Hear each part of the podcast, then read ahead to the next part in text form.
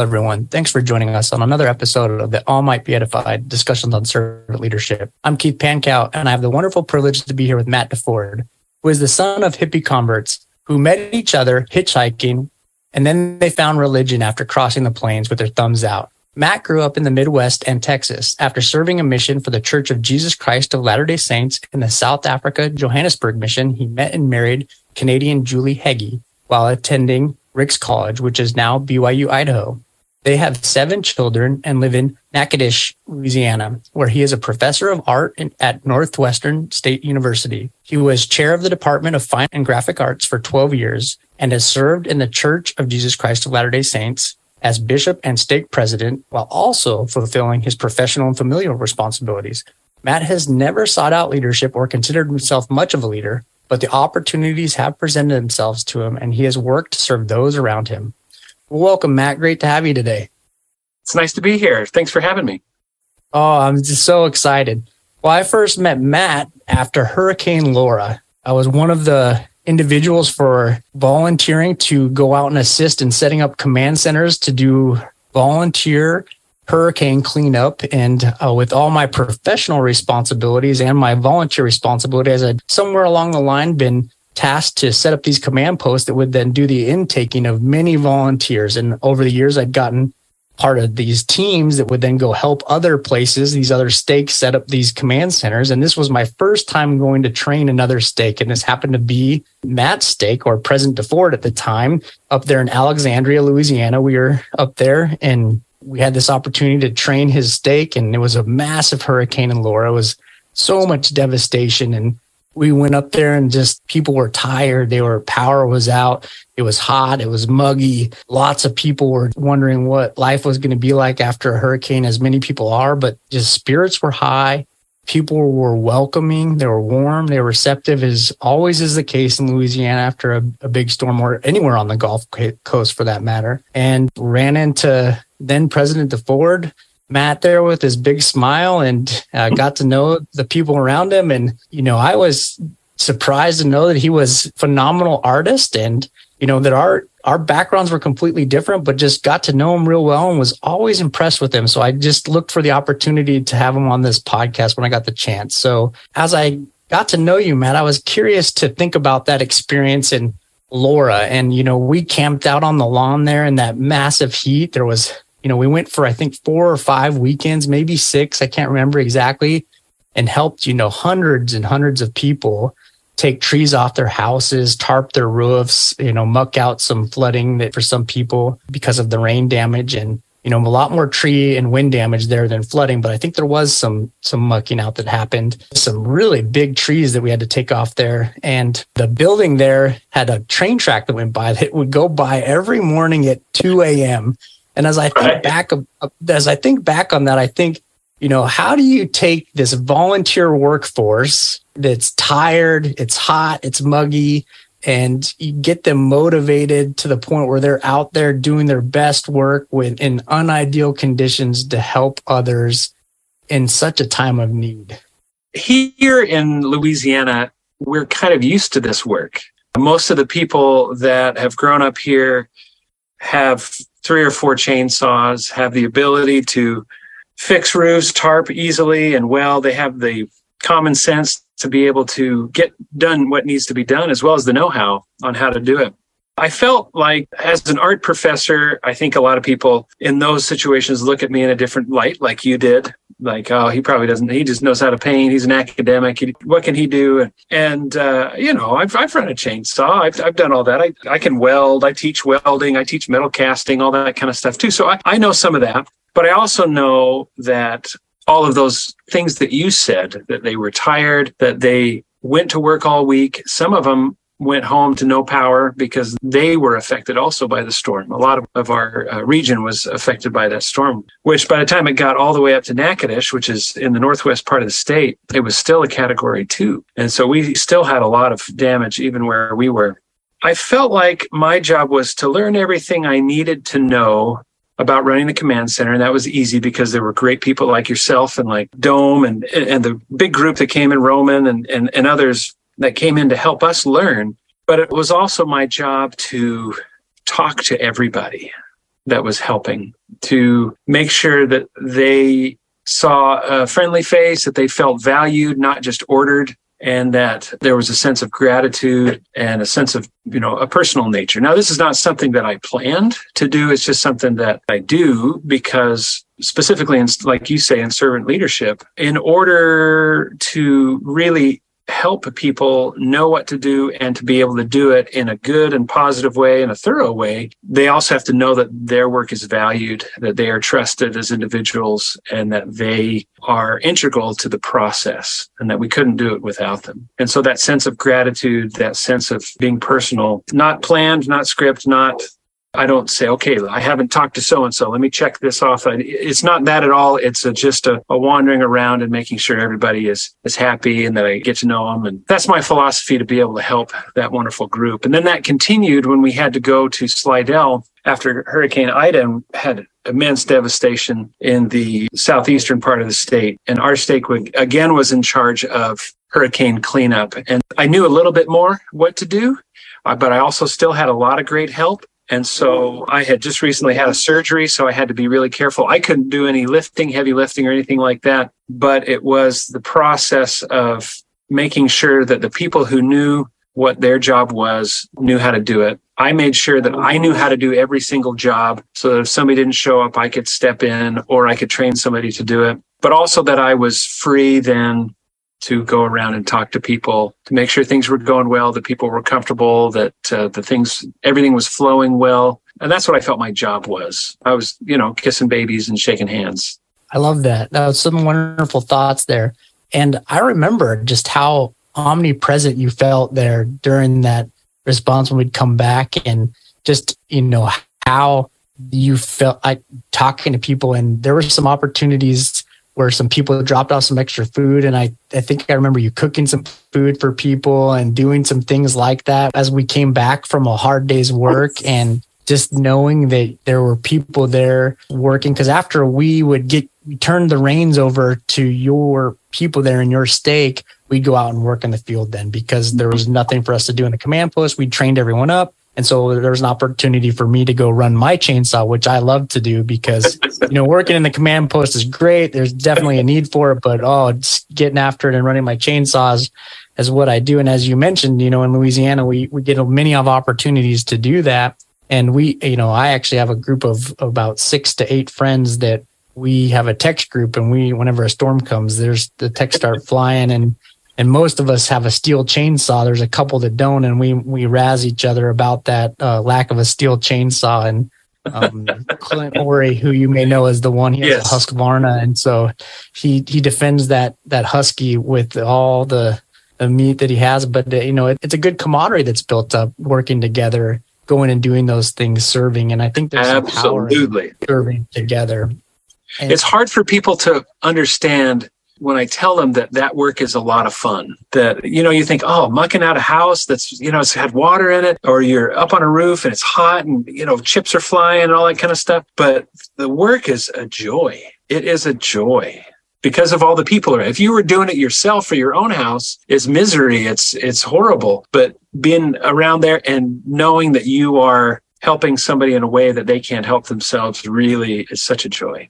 Ida impacted my area, my home a little bit as well. And so we appreciate that reciprocation quite a bit. And we noticed that too. I think that motivates us to go help each other because we know we'll be getting that help from someone else. There was a point where we went and helped an army family, a wonderful family, and they were new to Louisiana and they just were so thankful for the help that they received.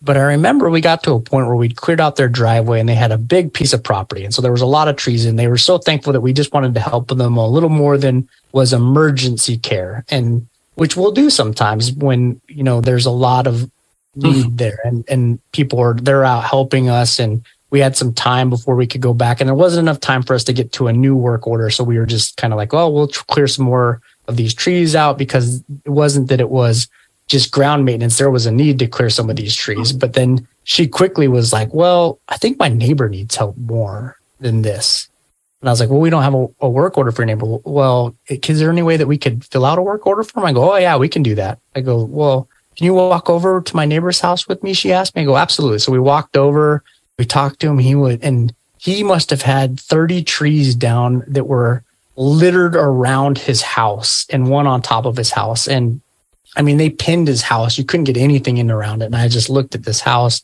in complete awe of just how, first of all, amazing that more didn't fall on his house, but just of the amount of work that, and he must have been in his 60s or 70s, and he had a grandson around kind of helping him fix his propane tank, is what was going on right there.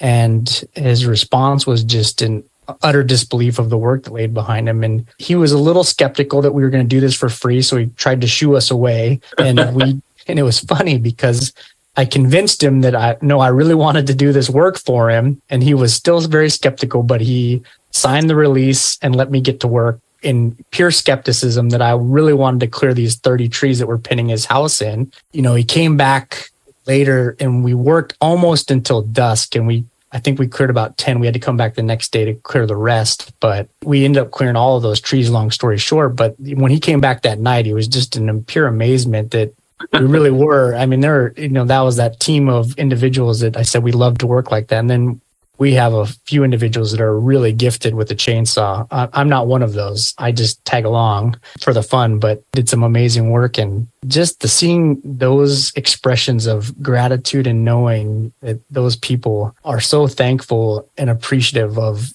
and knowing that there's a, a restoration of a belief that there is real good in the world again. I think that makes my day more than anything else. Agreed. Agreed. So now, Matt, as you served as stake president, you had all these other responsibilities. And I think for a lot of our listeners, they might not realize that, that you were in charge of probably somewhere in, for an average stake president. I don't know what Alexandria Stake was, but it can be anywhere from six to eight different congregations or religious congregations.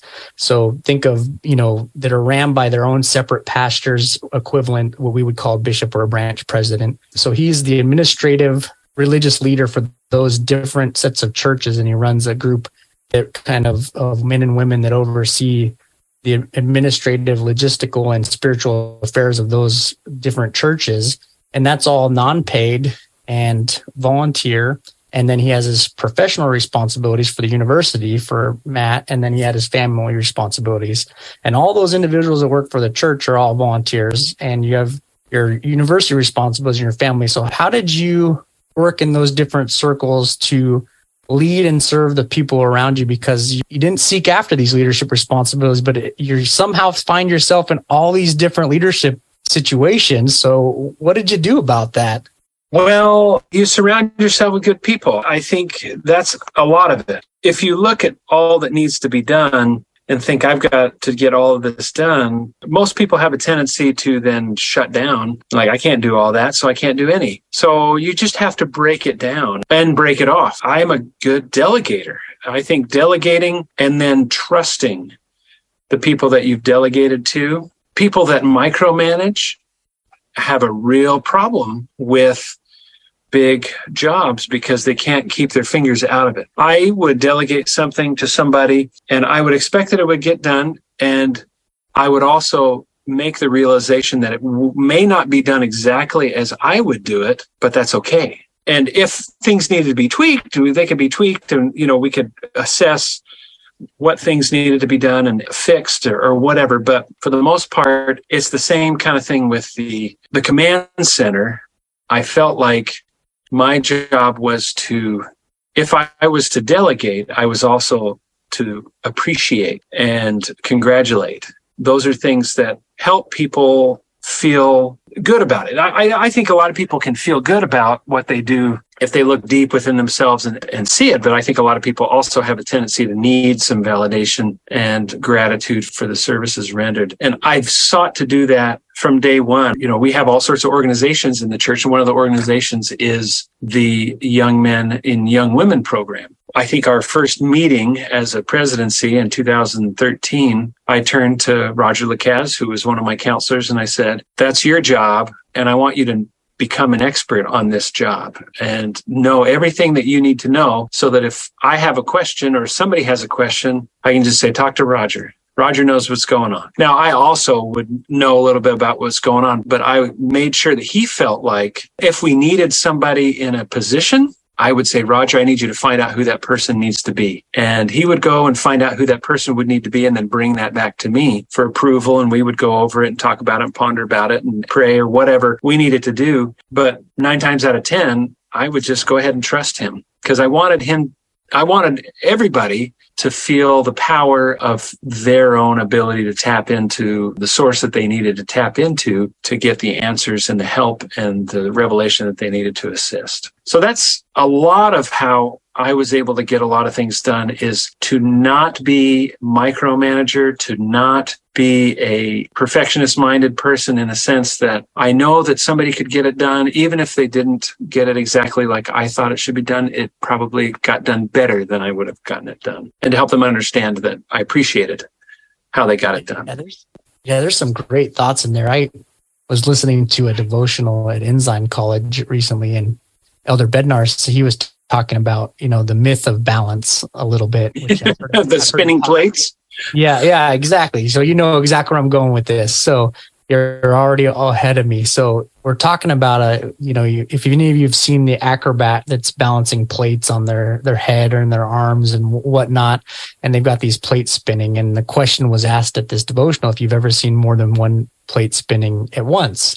And everybody answered no, they'd only seen one plate spinning at a time. And so the object of balance is deciding which plate to focus spinning at a time and then knowing how many plates you're capable of spinning. And so my question, Matt, to you is, you know, as you look at the people around you as a leader, and some people have a, they struggle knowing which plates to focus on, or they try to take on too many plates. So how do you help people redirect their focus or eliminate plates from their their balancing act to have a better focus in their priorities? Well, one thing that I've said on a number of occasions to people that are feeling that, for one, is I, I tell them it's not always going to be this way. And a lot of people, they don't realize that. You know, when you're in the midst of a, a, very anxious situation or stressful situation, it's hard to look at the reality that it's not going to always be like that. That there's going to be times where you can focus on this and times when you can focus on this. And I think that usually those opportunities present themselves. I think sometimes things are just really intense. I mean, working with hurricanes, you have to realize the intention behind what you're doing. My family is at home. We have power. We're comfortable. I can go home at the end of the weekend and I can be comfortable in my home. But these people that we're helping, it's going to take them months. But if we do our work, it's going to take them probably a month or two less. And so if we can focus all our energies into that moment, then we can go focus our energies on something else and we can help them with their plates but we can also you know do that as well. I, the other thing is is i know how to set appropriate boundaries where at night this may shock a lot of people out there so i hope that they don't turn this off and say that's ridiculous. Every night unless i'm traveling or something like that i turn my phone all the way off. I turn it all the way off. I really think that the nighttime is time to get sleep. And so i allow myself to get sleep by turning my phone off. I'm also a light sleeper. And so any little buzz is going to wake me up. Any buzz will wake me up. And during meal times and during certain family times that we spend together, I don't answer the phone or I don't, you know, if it's an emergency, they'll try again. If somebody's trying over and over and over, I will answer. But I give that moment I spin those those plates, the plates of my family. When I'm at work, because this is what you know pays for my bills and everything, I make sure that if I'm in class, I don't answer the phone or maybe just text back and say I'm not available at this point in time. But so I make sure that there are appropriate boundaries because I need to keep my job in order to keep my family in their home. I need to keep my family because I love them more than anything else. And so you have to create appropriate boundaries at the same time. And some people say, but I can't. I did. There was one bishop I had uh, when I was stake president that I had to tell him when he was on vacation with his wife to not answer his phone. And he said, but they need me.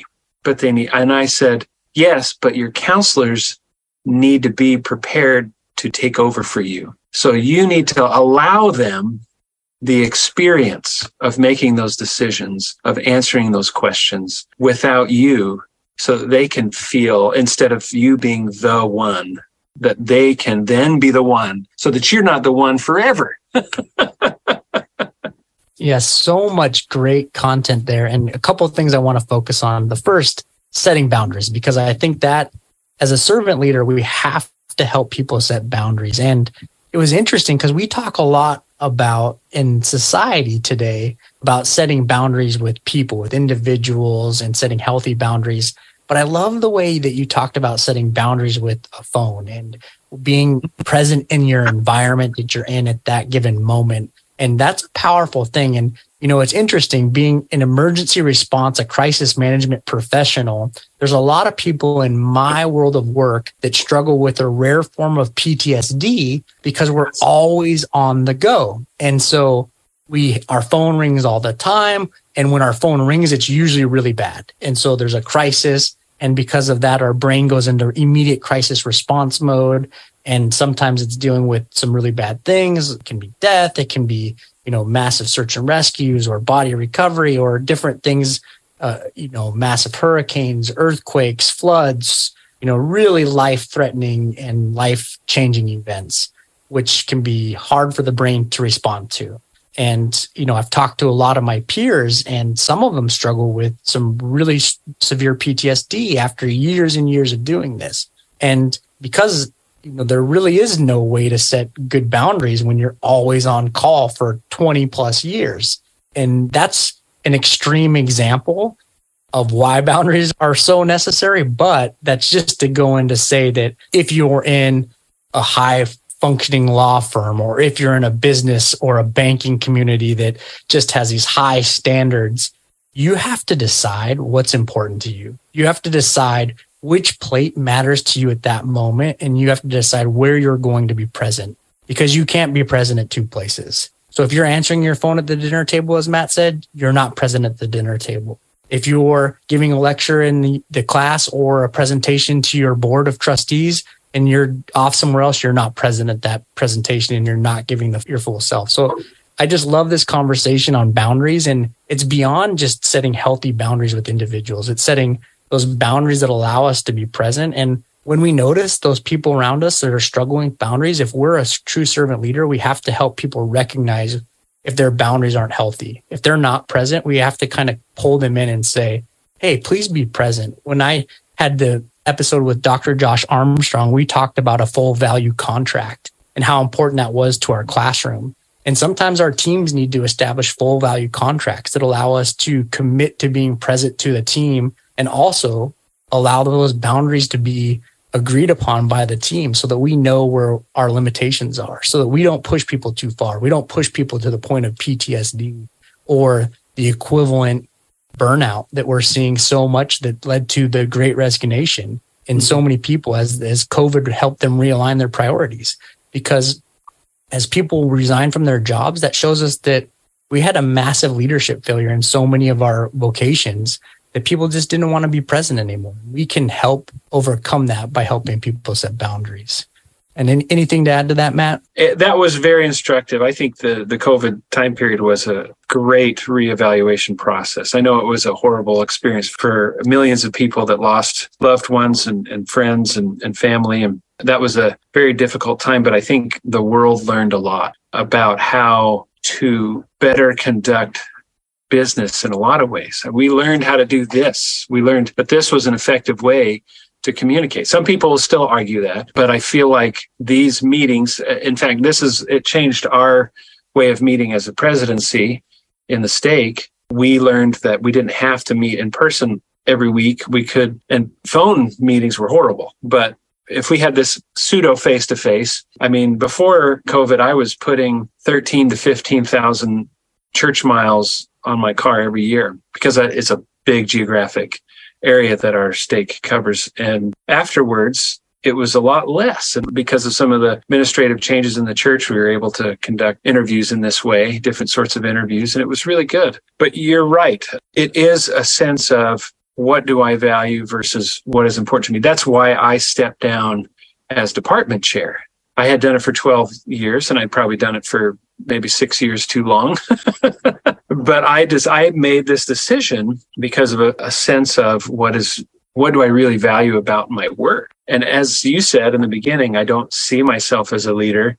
I didn't really choose to be the department chair. I nobody else was interested and I was like, okay, I'll do it, whatever. And and then I did it. But I decided that teaching and my art making and time with my family and the ability to to be flexible was more important than the money that I was getting. And so uh, it was a tough decision, but it was an evaluation. It was me evaluating where I was and what I was really important to me. So you're right. And the the whole idea of setting the boundaries that was a boundary that it was easy for me to well it, it took some it took some time to think about and process and and uh, to make the decision of but i knew that that was a, a boundary i was ready for. And like you say with the ptsd yeah i when I was bishop, that was 2005 to 2010. It wasn't until after I was released that I got a cell phone. And people were, you know, and you think about 2005, 2010, that was a big deal at that point in time. I had a cell phone for where we traveled, but only a few people had the number, like my counselors and people at work and whatnot. Just a couple people at work. But when I wasn't traveling, it was off and in a basket and I was a holdout. I guess I was a holdout. And uh, yeah, people are surprised now that I've got Apple Watch and AirPods and all that kind of stuff. They're like, wow, you were the last person I know that got a cell phone. So now you got all this other stuff. I'm fully integrated, that's for sure. But I still have my boundaries. I still turn everything off every night and just make sure that that it is a tool, not a master. Yeah, great way to put it. A tool, not a master. And I want to add some thoughts too. I think many people listening might not see themselves as leaders and even though Matt doesn't see himself as a leader, I think he's the perfect model of exactly what I this podcast is about. And it's showing people that we can be a servant leader in any place we're at, in any level of an organization. And we don't need to be a chair of a department. And Matt here, he teaches, he is responsible for inspiring minds and he serves in church responsibilities and he he's in integrated into his family. And so he is leading and influencing the people around him in so many different levels. And he is always serving. I, whenever I've been around him, I know that much about him. And I don't have to be his best friend to recognize that he has a servant mindset and passion for helping others. And so whether or not he's a department chair and being responsible for administrative choices, I can tell that he's leading others. And that's what is so powerful about servant leadership. It doesn't, it's not about where we're at in an organization. It's not about being the boss or the so-called quote unquote leader. It's about being a servant leader of those around us and helping to inspire them to also serve the people around them because that's how we really build amazing inspiring organizations and one of the things that i learned in my master's of organizational leadership at Gonzaga University when was studying servant leadership is they they had us study leadership from different vantage points than I'd ever been exposed to. And they had to study leadership from the vantage point of architecture to think about how our buildings were built and how they either implemented communication or they inhibited it or how they built collaboration or they led to lack of collaboration and how they led to creativity or they were dismal and dark and all these different things about just our architecture. They put us in front of an artist and they had the artist talk about how so many leaders had inspired them or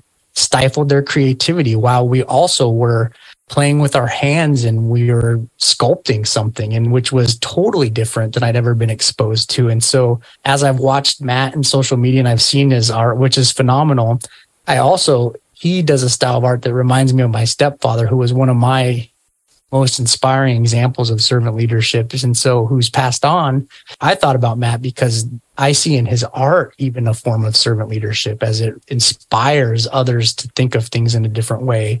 And so uh, as I look at Matt, I, I open that up to him to talk about how do you, even in a business mindset, how do you open up the atmosphere and the environment to allow for those in your organization who might be working in a business that might have a background in art to have more creativity in that organization?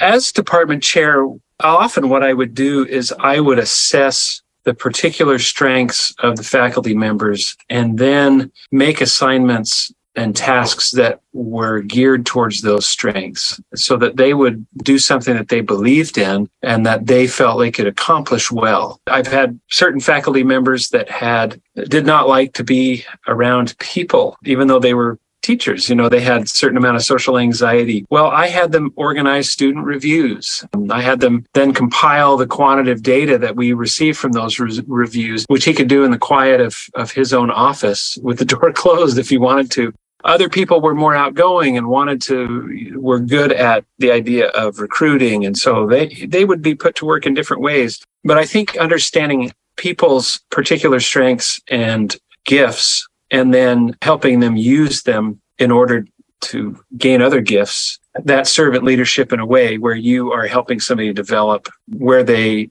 are developing and where they have those strengths. Uh, I think that's an important thing for a good leader to do. You don't try to fit a square peg in a round hole, but in doing so, if they then learn to trust you and learn to, to trust your leadership, that you're not just there to for the glory of being the leader, but you're there to get the job done and, and to make their lives easier, then they will branch out in other areas in order to help you because it's not a way to gaslight somebody into you know it's not a calculated i i want them to do more for me so i'm going to manipulate them into thinking it's not that at all because that always blows up. It's a sincere seeking to understand and then to go forth. That's how i see it.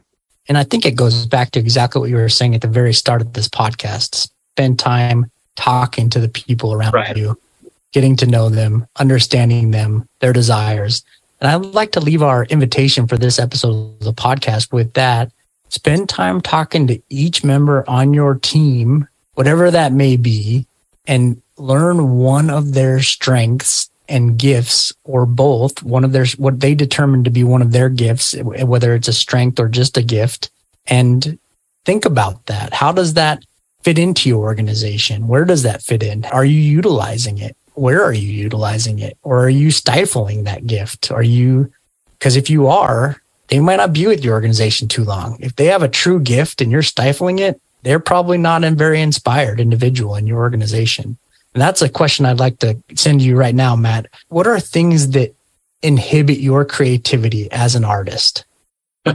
okay. I, as a not very business minded individual, that's part of the reason, one of the few reasons, one of the many reasons, excuse me, that I chose to be a professor is because I wanted to make what I wanted to make. And I didn't want my livelihood to be based upon the whims and desires of other people. I wanted the ability to create what I wanted to create. And so, you know, my job pays the bills or my position uh, as they told me that it's, it's a position. It pays my bills. And so that I can make whatever art I want to make.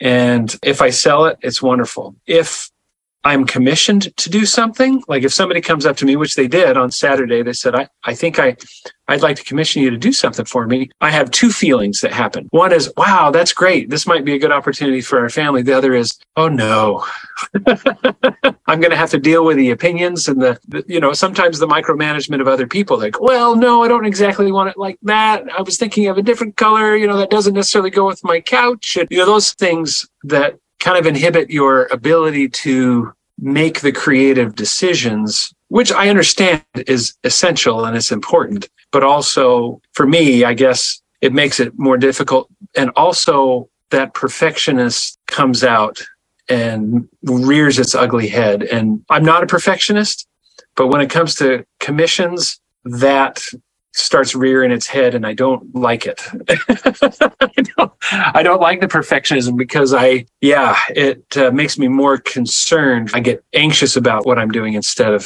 finding the joy in it as much. So I guess that's micromanagement. I guess that's how I try to treat people the way I want to. Some people need the micromanagement uh, because they may not be as creative in their own initiative to do things. And so that's why some people need it. But I try to do that trust. When people feel trusted in what they do and their output, they then feel the freedom to be more creative and to maybe take it beyond what the initial task is instead of this is what I want and I needed this, all of this done instead of the, the ultimate goal is this.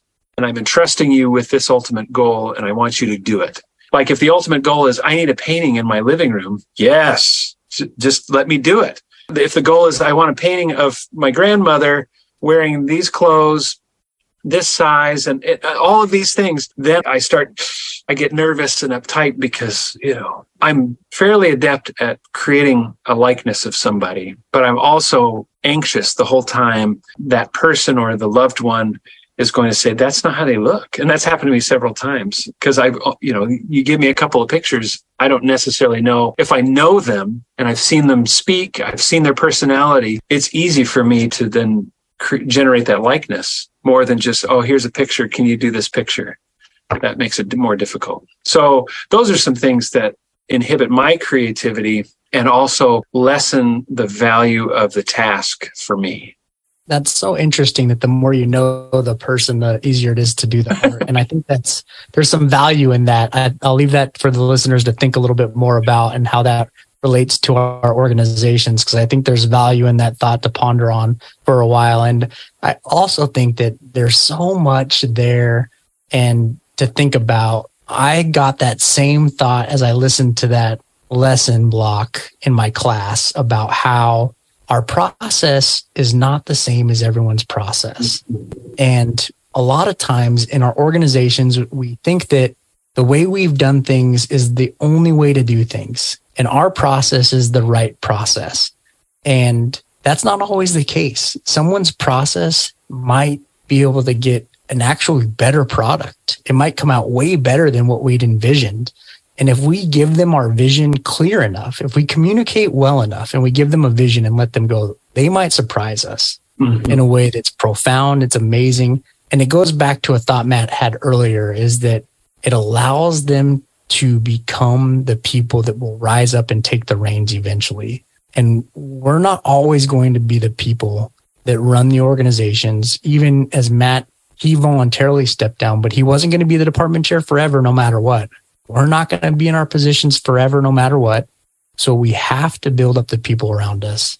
And the better servant leaders we are, the better we'll do that. The more that we communicate a vision and empower them to create the vision within their own process, the more they'll get the skills to do so. I just love the way that Matt taught that in his own language, in his own way.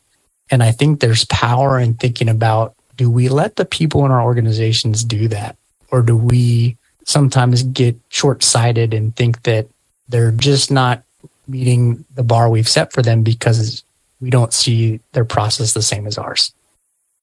I think some people respond well to that to give, you know, if if they receive step-by-step instructions in order to accomplish. I think certain technical tasks I need that, but a lot of people, just like you said, need to know what the vision is, and then they need room and trust in order to make that vision occur. And that's how people grow, not by checking off all the boxes. That's how the task gets accomplished. But to help people grow and value the end product, whatever it might be, they can say, I did that. That was me. I made that happen. I was so, yeah. They, they, and then they believe in it. And then they have a story to tell an impactful situation for them that they bring to the next situation that it goes with them. I love it. And we can then metaphorically spend the time clearing out the trees out of the way in the organization of those people to rise to their greatest achievements. All right, Matt, I think we're done here for today. Any final thoughts to wrap us up? Uh, it was enjoyable visiting with you. I a lot of these things that have happened to me and and the experiences I've I've had have come just because I was, I guess, in the right place at the right time and in, in the right situation in my life. And so I had to rise to them. Uh, they were all challenges, But as someone I've spoken to recently says, challenges are more opportunities than they are challenges. They're, they're opportunities. And so uh, that's what life gives us opportunities. And sometimes, like me right now, I'm good with the, the opportunities I have and I'm fine. And there's a time and a season for, for all things. But I think each place where we are, we can have opportunities to rise up. Every time I have had a leadership opportunity and then was relieved of that opportunity, not fired. Not, I don't mean fired, whether it be bishop, stake president, department chair. I have assessed in my new responsibility what I could do, what what I could do to make the person that has that new leadership responsibility their lives easier. If I could do the job that I felt like the way that it needed to be done when I was in that leadership responsibility to lighten their load and help them. That's been a great reflection afterwards instead of looking at and say, ha ha, you got it now, say, well, what can I do? Not ask them necessarily, what can I do, but offer, these are some things I can do to help you if you would like, because those, the leaders don't always have all the answers of what you can do to help them, but you may have some answers of what you think they need help with in a positive way, not like, oh, you're bad at this. Let me try, let me help you with this. well, I think that is a great servant leadership mindset, and I just love it. And what a wonderful episode of the All Might Be Edified discussions on servant leadership. And thanks all of you for joining us and have a wonderful day.